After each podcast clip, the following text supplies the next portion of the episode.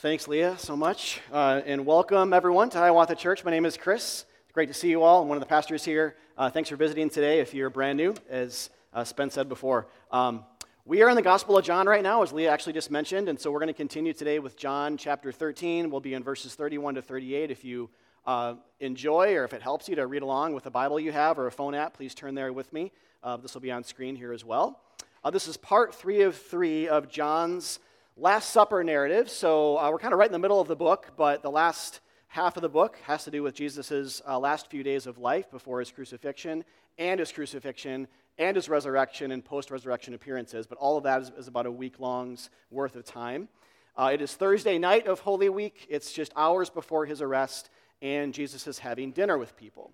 And when he has dinner with people at this Last Supper, this Last Supper before his arrest, he makes a New Testament, a new covenant with them teaches them about theology, about himself, about themselves as well. So there's Christology, there's anthropology, there's a theology of sin. All of that kind of comes together very beautifully. It's, in, in a sense, it's, it is the climax, you could say, of the book. The cross is really when he's dying, that is the ultimate climax, but this is such a cross centric uh, kind of idea, and it's so imminent that we are really there. Uh, this, is, uh, this is a very heavy, not in a um, uh, this is hard to do kind of way, but a heavy as, as, as in this is a significant thing.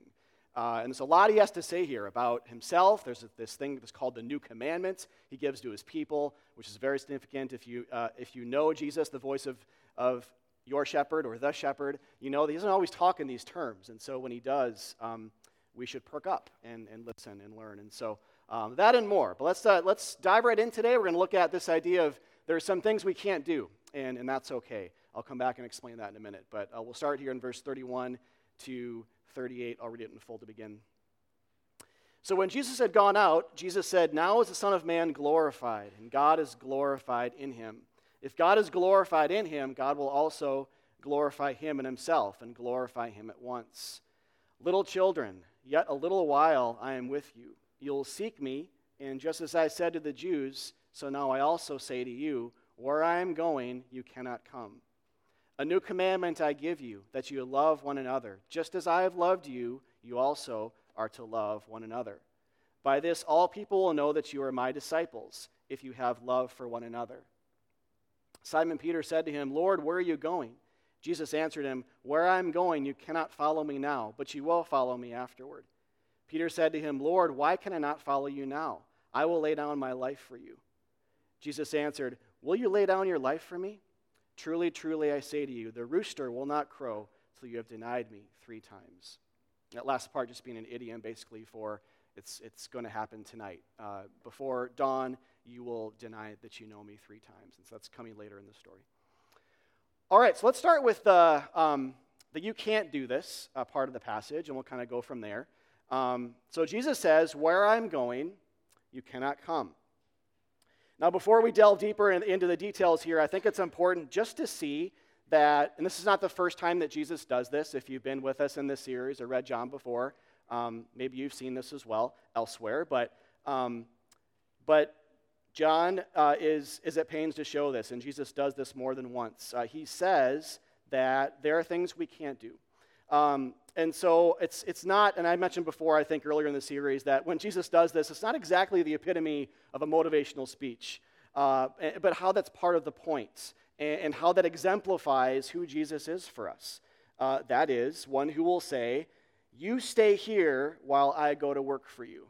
or I think of Exodus 14 14, even in the Old Testament, when God is saying things like, I, I will fight for you, all you have to do is be silent. Uh, elsewhere in Deuteronomy says the same thing, kind of commemorating the Exodus and how that was a one way act. It was a one way love, uh, not something that Israel helped him in or any, or any such thing.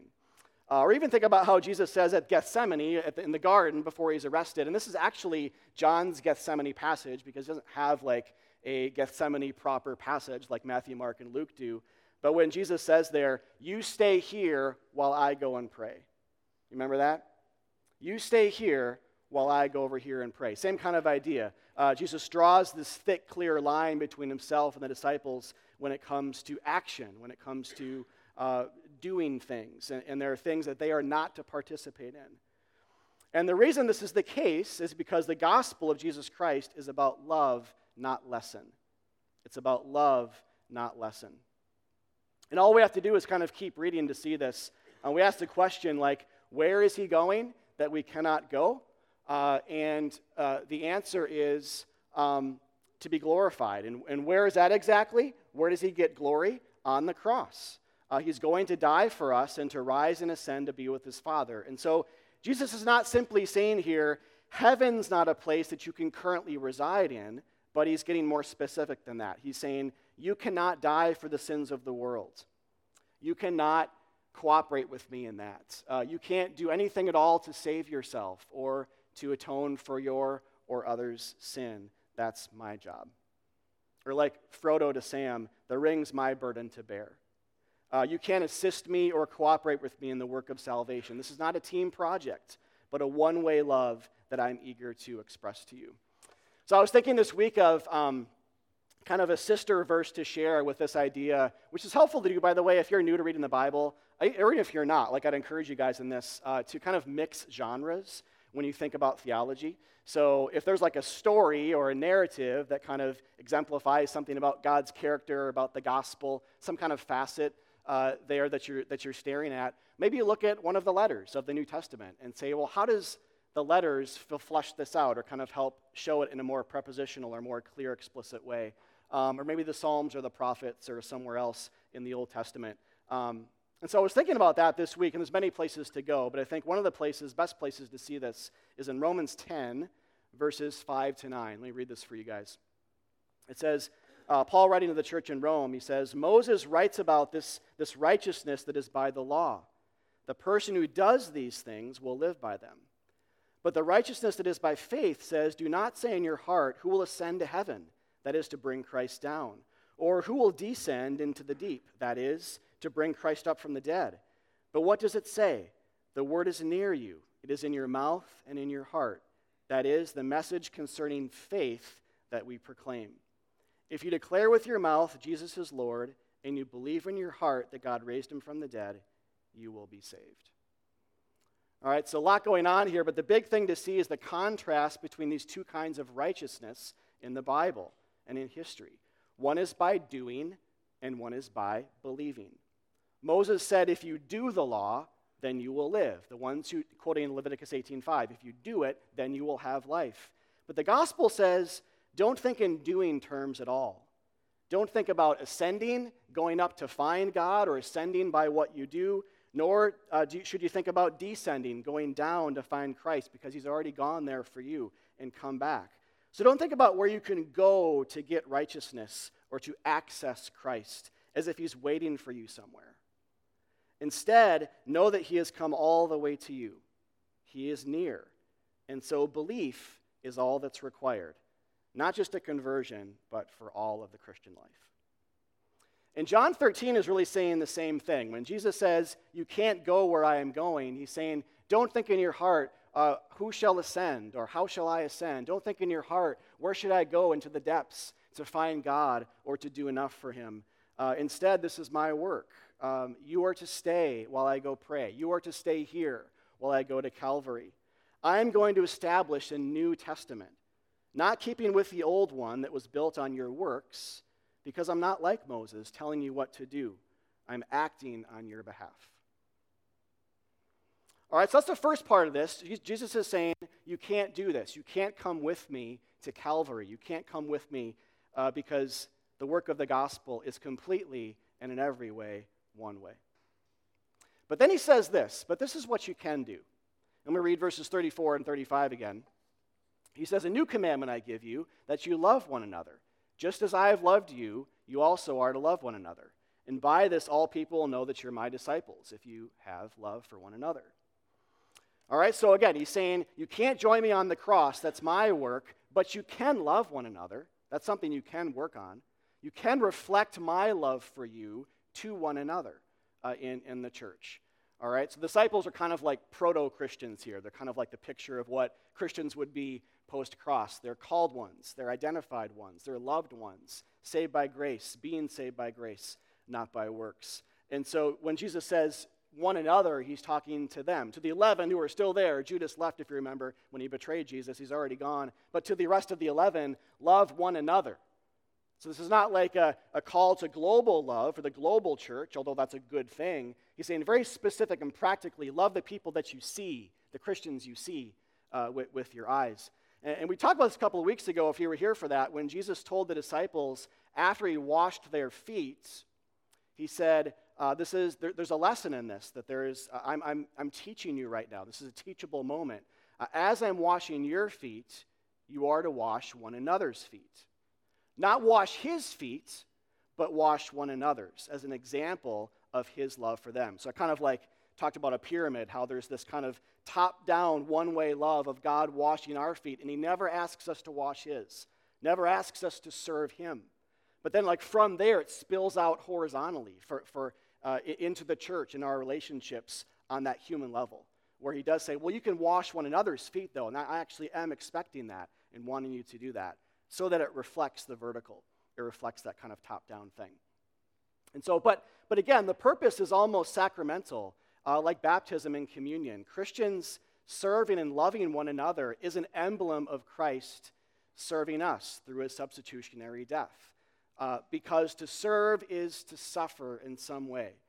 Um, you can't like serve somebody without suffering in some way. Even if you're just losing some time or a little bit of energy or a little bit of little more breathless, breathlessness comes from that suffering uh, or that serving. You can't serve without suffering in some way. And I would add, you can't love without suffering. Uh, love and suffering go together. You can't love someone uh, without giving yourself away and being hurt a little bit or losing a bit of yourself, dying so that someone else might uh, be comforted and, and, and lifted up and built up.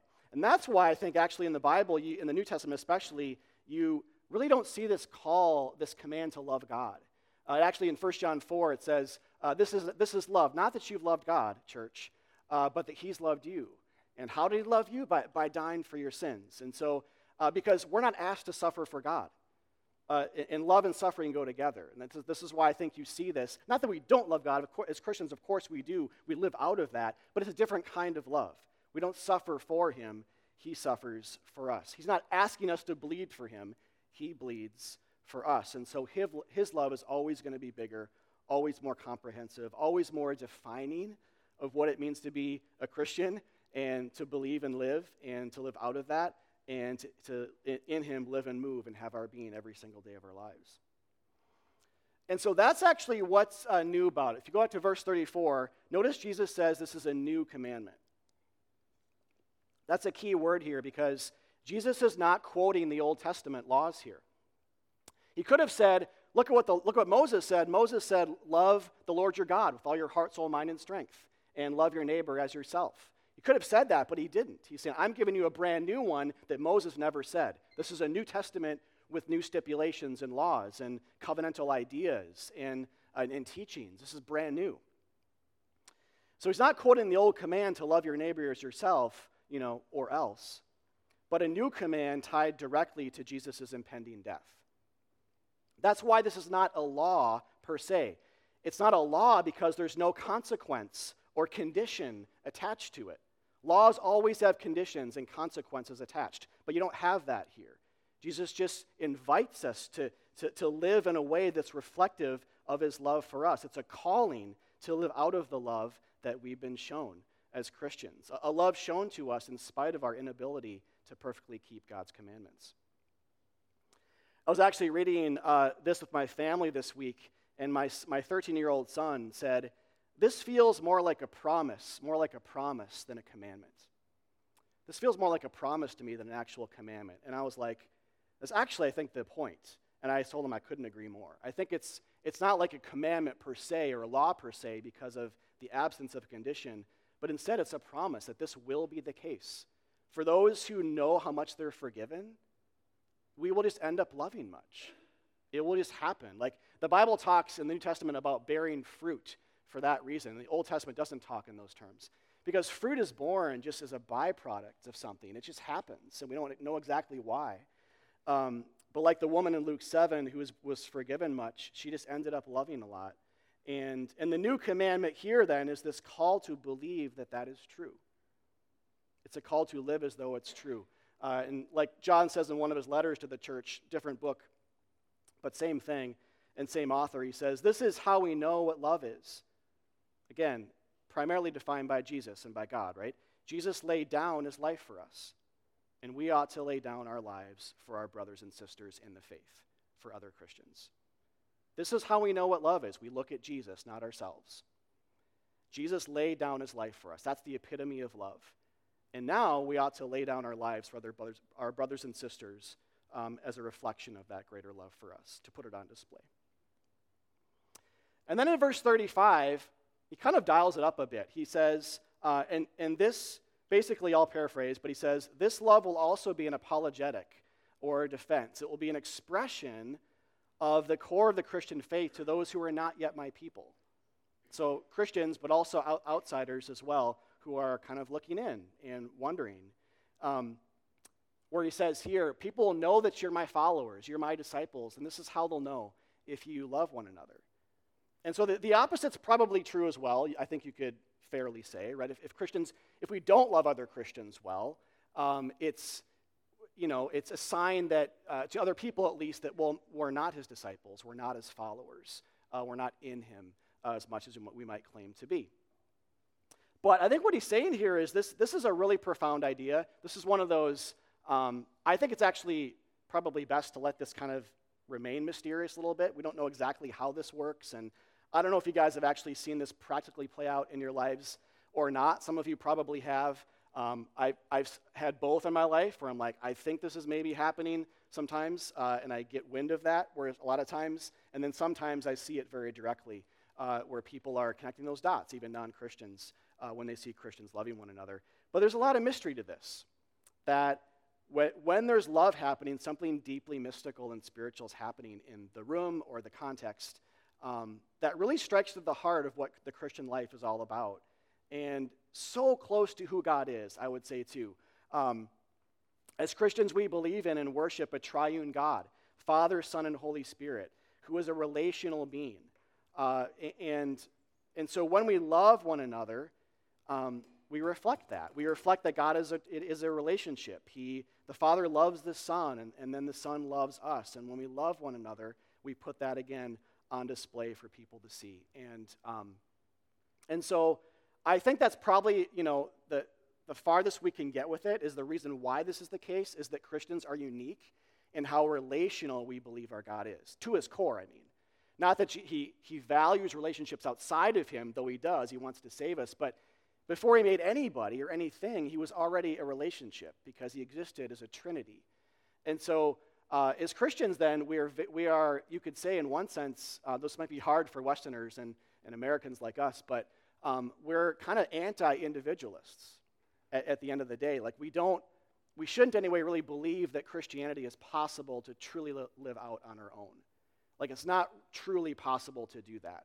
Um, in one sense, belief wise, as we uh, you know, ascribe to certain beliefs that are sufficient for our salvation, yes, but, but in terms of like what it looks like, you know, to actually live as a Christian, um, we're kind of unique in this regard. It's not just us in a book in our closet in quiet, prayerful, uh, candlelit meditation. Um, you know, uh, for, for most of history, there's different ways that this has looked. For most of history, Christians have been the opposite of that. Very communal, uh, very self sacrificial, um, very we're in this together. Even the New Testament, when it talks to Christians, it's always in the plural, second person plural, when it says, you all have believed this. You all together have done this. You all together uh, have ascribed to this and, and, are called to this. Uh, it's, it's never the, the singular, um, which is inter- very rarely the singular, which is really interesting. And so, so it really is that big a deal. I, I, would, I would go so far as to say this like, if you want to live a Christian life, you must love other Christians. Like, th- this, is, this is how strong of language this is for Jesus. Like, if you want to live a Christian life, um, there are other things to say there too, of course, but this is like top, right up there, top two, three things, is we must love other Christians. Uh, we must serve them. We must give of ourselves to them and consider them more important than ourselves. All because God has first done that to us. And that's actually at the core. And that's the gospel. You see, this is actually not the gospel. Verses 34 and 35 are not the gospel. They're, they're reflective of the gospel, but they're not the gospel. The gospel is that God has done this for us. He, God has emptied himself that we might be filled through his son Jesus Christ. But this is, this is a, um, a close, like planetary orbit type thing. It's right in there, you know, towards the center of something that when this is done well, by God's grace, when we do this, um, we so much live out and so much put on center stage the core of the faith um, that we obey our Savior, but uh, we also point to the gospel with our actions uh, in probably the best way that, that we can. Few things are also more important for church cultures, I would say. This is, I'm not going to go too deep into this today, but, you know, a few weeks ago, if you guys were here, we paused on John uh, to do a three week series on um, uh, if we were to pick three verses out of the Bible that kind of exemplify Hiawatha Church, our history, our vision, our values, what would they be? And this was one of the verses. Verse 34 was one of the verses, like we picked, because uh, it goes back to our vision, our planning for this church, our history, all that stuff, but also, I think by God's grace, uh, not it all to our credit, but God has been doing this. And, and, and to whatever degree we've seen this uh, here, to whatever degree we've been loved or we have loved others in this, in this community, um, this is a really big deal for us. And we thank God for it, but we also uh, think it's, it's a mark of a healthy church. I've had people ask me, like, when they leave Hiawatha and move to, like, Kansas or Michigan or Pittsburgh or California or northern Minnesota or and those are actual places that p- people from Hiawatha have moved to in the past few years. So, um, but they've asked me like, well, what do I, what should I look for in a church? You know, as I as I church shop in my new context, um, and that's usually what I tell them is, well, make sure they preach the gospel, make sure there's communion taken, and make sure that there's some semblance of Christian love in the church. And I think if you have that, you, you have something to, something to really put down roots in. Um, not perfect love. Christians hurt Christians all the time. That's kind of part of the point is on one level, we can't do this. We can't do this that well. Uh, and that's why it's not the gospel, it's an outer rim issue. Um, but still, by God's grace, as He works and His Spirit moves, um, as Christians love one another, it's a sign of the Spirit's presence and a sign of our adherence to this new commandment that, that Jesus gives us. All right, then the last section is, ah, but in the meantime, you'll deny me three times. So that's not, you know, Jesus being a killjoy, it's Jesus being a truth speaker. And also kind of circling back to the first section of uh, this idea of there's, not, there's something we can't do. Verses 37 and 38, Peter said to him, Lord, why can I not follow you? I will lay down my life for you. Jesus answered, Will you lay down your life for me? Truly, truly, I say to you, the rooster will not crow till you have denied me three times. All right. So Peter, God bless him, says, Lord, I will die for you. So, still out there in like theological la la land, he's flexing, making promises he can't keep. Um, you know, but, but to be fair, we wouldn't get it either. Uh, remember, John has made it clear that true understanding comes after the cross, not before, because the cross is how we understand things. The cross is the clarifying lens. It is, it is the thing that pulls up the veil. And so you, we can't understand the Old Testament. We can't understand Jesus' pre cross teachings without the cross happening. So, like in history, when this is all transpiring, uh, Peter's not understanding yet, just like we wouldn't either, because he doesn't get it. It's like it's almost like the culmination of history, the, the clarifying agent, the, the, the red tinted glasses to let you read the code on the cereal box hasn't fully come into history yet. But with that said, Peter, Jesus' chief disciple, the one who will eventually become the leader of the first church in Jerusalem, here he plays the role of the anti Christian. Peter here is playing the role of the anti Christian. This is why when he says something very similar, uh, remember after he confesses that Jesus is the Christ and in Matthew 16 gets the right answer, and then Jesus starts talking about how he needs to die, and Peter says, I'll never let that happen to you. And then what does Jesus say? Get behind me, Satan. He calls him Satan. So, sort of like, probably, that's kind of a, you know, sort of one of those low bar things, right? At least that, that I wasn't maybe called Satan today. But at the same time, uh, it, it's, we all would be there. It's sort of like Peter doesn't understand this necessary element. Jesus has to die. He has to die in the cross. And, and Peter's doing everything he can to prevent it. And this is kind of what's happening here uh, as well. He's playing the role of the ant. This is the if you want to live in an anti-Christian way, this is like what you do. You do everything you can to resist the cross. You, you take Jesus off of it. You decentralize it. You water it down. You move on from it. You graduate from it. You think there's something else and something better and something more. That's to be Peter. That, that is to play the role of the anti, even if you are a Christian, it's to play the role of the anti Christian with your thinking and with your theology. So his words aren't just empty, though they are, Jesus makes that clear. His words are also the epitome of promise based spirituality. Saying, I will die for you, is not that far from saying, I will never sin again for you. I will never sin against you, Jesus. Or saying, I will go to the ends of the earth for you. Or I will do this or that for you, uh, making that the center. Those are really all the same kind of thing. It's a promise based, it's an us based way of living. Whether we do that before we're a Christian, as we're becoming, or after, it, they're, they're, they are all to be rejected. It's not like we take on a promise based spirituality because we're Christians and because we can now. No, even in that part, we, we play the role of the anti Christian. I remember my, in my earlier days as a Christian, not that I don't still struggle with this or anything, but I remember in my earlier days, I can literally remember I used to journal a lot more than I do now. Um, and I, was writing, writing a journal entry about what I was going to do for God, where I was going to go, um, where I was going to travel to, what type of missions work I was going to be involved in. And, um, and it's, it's interesting because none of it panned out. um, you know, all the stuff I kind of said I was going to do for him, uh, very rarely does that, does that, I think, pan out in any of our lives. For me, it hardly ever did, maybe never did. Um, but then I think, like, later in my life, like when I planted this church, um, one of the 25 people who did, but when I planted as like the lead planter, I never said to God, I'm going to do this for you. Like, that was never my thought process, that I'm going to do this for him. Um, I never journaled that, never prayed that, but it just happened.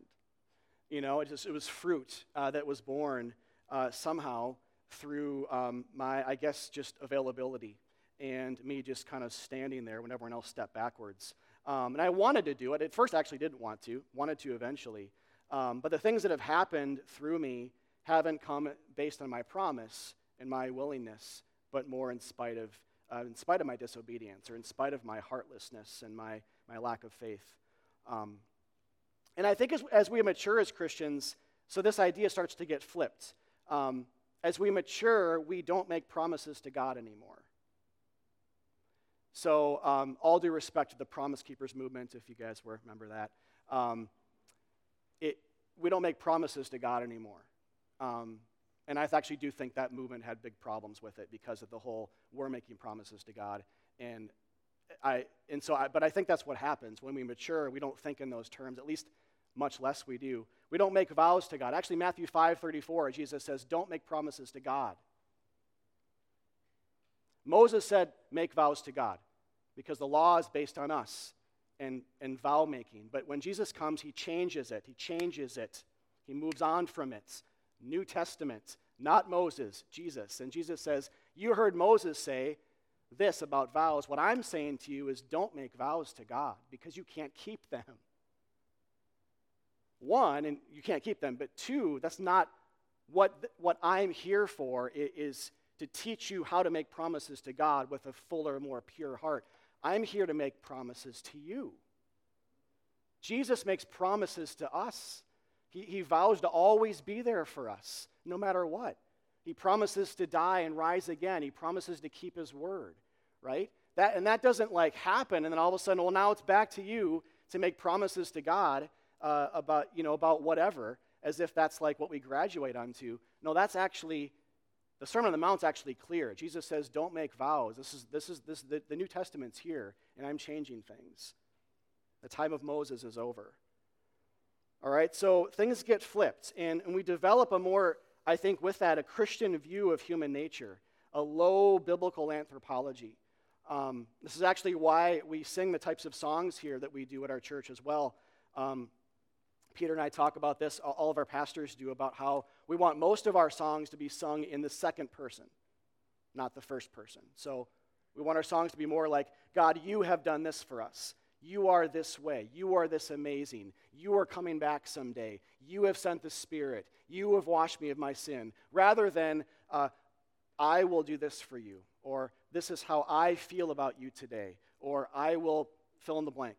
Um, and sometimes we have the eyes in there, but a lot of the I, a lot of the first persons are singing about our identities, like I am this in you, or this is true about me because of what you've done. That's a good way to use, we would say, the first person. But um, a lot of times, Christian worship songs that have the first person just aren't worshipful because they're about you, and you aren't worshipful, nor am I. All right? And so, like, they might be okay songs to maybe, like, whatever, sing at some point. Maybe you like the melody, like, throughout the week, but in church, uh, we're careful about the songs we sing. We, we, 95% of our songs are in the second, the functional second person, where they're about, they sing, we're singing to God and what He's done, so that you can sing that, even if you're not a Christian yet, you can sing that and might be able to sing that more than a first person because um, you're singing about something outside of you. Um, and if you're a Christian as well, uh, same kind of idea, um, just in, in the sense that, you know, worship is about Him not about us and our response. All right. Uh, but at the end of the day, though, um, this is what I'd say about Peter. Uh, Peter just didn't understand the gospel yet. And that's not like, you know, um, we're ribbing on Peter or anything here. It's, uh, again, he's, he couldn't have understood it. He was blind to it, like we would have been too. But he's an example of how, playing that role of the anti Christian, of how he just didn't understand the gospel yet. His false promise of, I will lay down my life for you, just stands in stark contrast to the million things Jesus says elsewhere. Here's one of them in John 10. We already said this, uh, and Peter was there, where he says, The good shepherd is the one who lays down his life for the sheep. Jesus being that shepherd, and, and us being the sheep. So that's a stark contrast. They, those can't go together. Uh, it's oil and water. Um, and if you think about it, actually, Peter's misunderstanding isn't all that different from Judas. It's just another kind of rejection. I wrote this out here for clarity. Uh, Judas betrayed Jesus. Peter rejects Jesus' help. Judas sold him out. Peter will deny him. And denying isn't just saying, I don't know him, it's saying, I'm okay on my own. Like, I can do things for you. Um, then, if you think about it, remember last week we talked about this, how uh, John describes himself in this passage, John the author, um, where he's just the one who's leaning against Jesus, but he doesn't say his name. Remember that? He describes himself as the one Jesus loved. And he's just there, leaning up against Jesus, uh, you know, relaxing, receiving, listening. I think John is this picture of the right response. Uh, Judas and Peter are kind of extremes themselves of the, like the wrong response to Jesus. But John's just sitting there as this leaning against Jesus, anonymous, unnamed, humble, receptive, and restful disciple. That is the one to copy. If you want to copy somebody, he's the one. There's this sweet spot between rejecting Jesus and having too much zeal for Jesus, like Peter. It's like it's possible to have too much zeal. Peter's the example of that. John is just sitting there, not making any spiritual promises, nothing like that. No big Christian conferences, none of this, whoa, I, this, uh, we're going to take the hill for Jesus, all this stuff. None of that. He's just there with him, receiving, resting the one way love. And, and he's the one that I think is celebrated. He's the one that, that gets it right here. And Peter's going to come around. We know this. We know, we know his story arc and how it ends. It ends really well, thank God. Not for Judas, but for Peter. But in this point, Peter doesn't have it right. Like his zeal to fight for Jesus and fight for God is the it's it's too much. It's the wrong kind and it's too much. John has it right. All right, so so the question of like, Lord, to go back to this question of Peter, Lord, why can't I follow you? Um, Jesus says two things. One, well, you will follow me one day which he's saying, one day you will die for being a Christian. Like you're, the, you're, you're going to be hated by the world just like I am, and you will follow me because you will die and be, you'll be martyred. Um, but now you can't. In this, that's another thing, because right now in this moment, you can't follow me because I love you too much. This goes back to how I talked about love, not lesson. Um, love and lessons are different. There's a time for lessons, certainly. There's a time, time for being taught, but that's not the gospel. The gospel is love. Um, and love and lessons are, are different. They, they wear, you know, um, saviors and teachers just wear different hats, you know. Um, this is kind of a morbid example, so just bear with me. Um, but I was thinking this week about like a, a teacher, a, a, grade school teacher, teaching his kids about leadership, and then a gunman comes in the room uh, seeking to, to kill students or teachers or anybody, and the teacher puts his body in harm's way taking bullets for the kids. Like, in that moment, the teacher switches from being a teacher to not teaching about lessons anymore, but being a savior. Like, he's not being a teacher in that moment, he's being a bullet taker. He's being something else altogether a savior, uh, one who fights, and one, in this case, who loves. And Jesus does the same thing. He has, he has both hats, but he's ultimately the latter. And when he's dying for us, he's not teaching us a lesson on, well, now you can do this for me later. Or I'm going to show you what it means to be to live a, mar- a martyr kind of life so you can go do that for people. And that's, that's like the epitome of Christianity. No, he's saying, no, I'm taking bullets for you because I love you. And my act is what saves you. I want you to demonstrate this to each other in, in, in loving the church and sacrificially, sacrificially dying for each other, but that's not the gospel.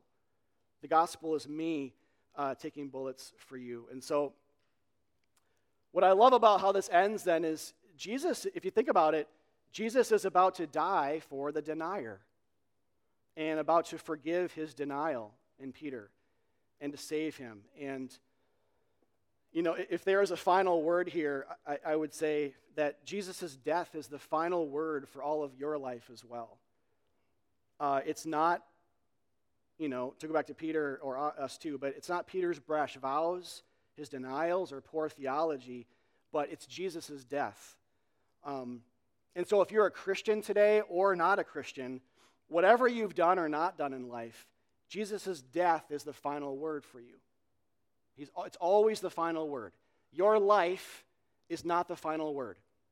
Your perfect response, your obedience, not the final word. The final word is Jesus' love for you, his act of self sacrifice. Uh, the Bible actually calls Jesus' blood a better word. It speaks a better word than all other words. Not all words of the Bible are the same, because actually referring to other words from Scripture. He's saying there are better words and there are lesser words. And Jesus' word is final. Your identity as a son or daughter of the king doesn't fluctuate then with your spiritual fluctuations or your moral fluctuations or your faith fluctuations. Isn't that good news? Steady, unchanging, like we sang about before with the gospel, never changes. Jesus went to war for you, uh, so you can rest, like John. The, so the war inside of you, if you're a Christian, you feel this like I do. This war inside of you between good and evil is something that He has already taken care of. So it's not up to you. So you can rest easy. Uh, and rest easy like John, leaning against Jesus, who's trusting, believing, receiving, and looking for opportunities daily to love others the way that we've first been loved. Let's pray. Father, thank you for uh, the kind of part three here to a three part series of um, John's Last Supper passage. Uh, we thank you for the beauty in it, the gospel in it, the grace in it. Uh, we thank you for the calling, uh, the high calling to exemplify your love uh, to each other, that we get to do that uh, in, in this life. And um, I pray for myself and everyone here that that would be something we're prompted by your Spirit daily. Uh, as we think about life in this church, we think about um, having a home in a Christian community and what that means uh, to think about loving and serving uh, you, but not to replace that with the gospel. Uh, the gospel is you loving us, the gospel is you uh, being denied uh, unto Calvary, being rejected by your close friends, uh, suffering and taking on hell on that cross for us uh, and dying as our substitute. Um, God, help us to sing and respond in gladness and to remember that you are um, the one who, deny, who denies himself, the one on comfort all the way to the cross, the one who dies for deniers like us, uh, people who have denied you with our words or our lives, um, who have lived faithless lives, who have sinned, uh, who have harmed others. Um, even as Christians, like we can look at that one verse and think, well, I have not loved Christians that well. Uh, so we ask for forgiveness of that and to look at the cross as the center and not our love. Um, but again, thank you, God, as love always leads to pain, uh, love and, and suffering always go together. Um, we see that perfectly on the cross, uh, not perfectly in our life for the church, but perfectly on the cross. Uh, in your name we pray. Amen.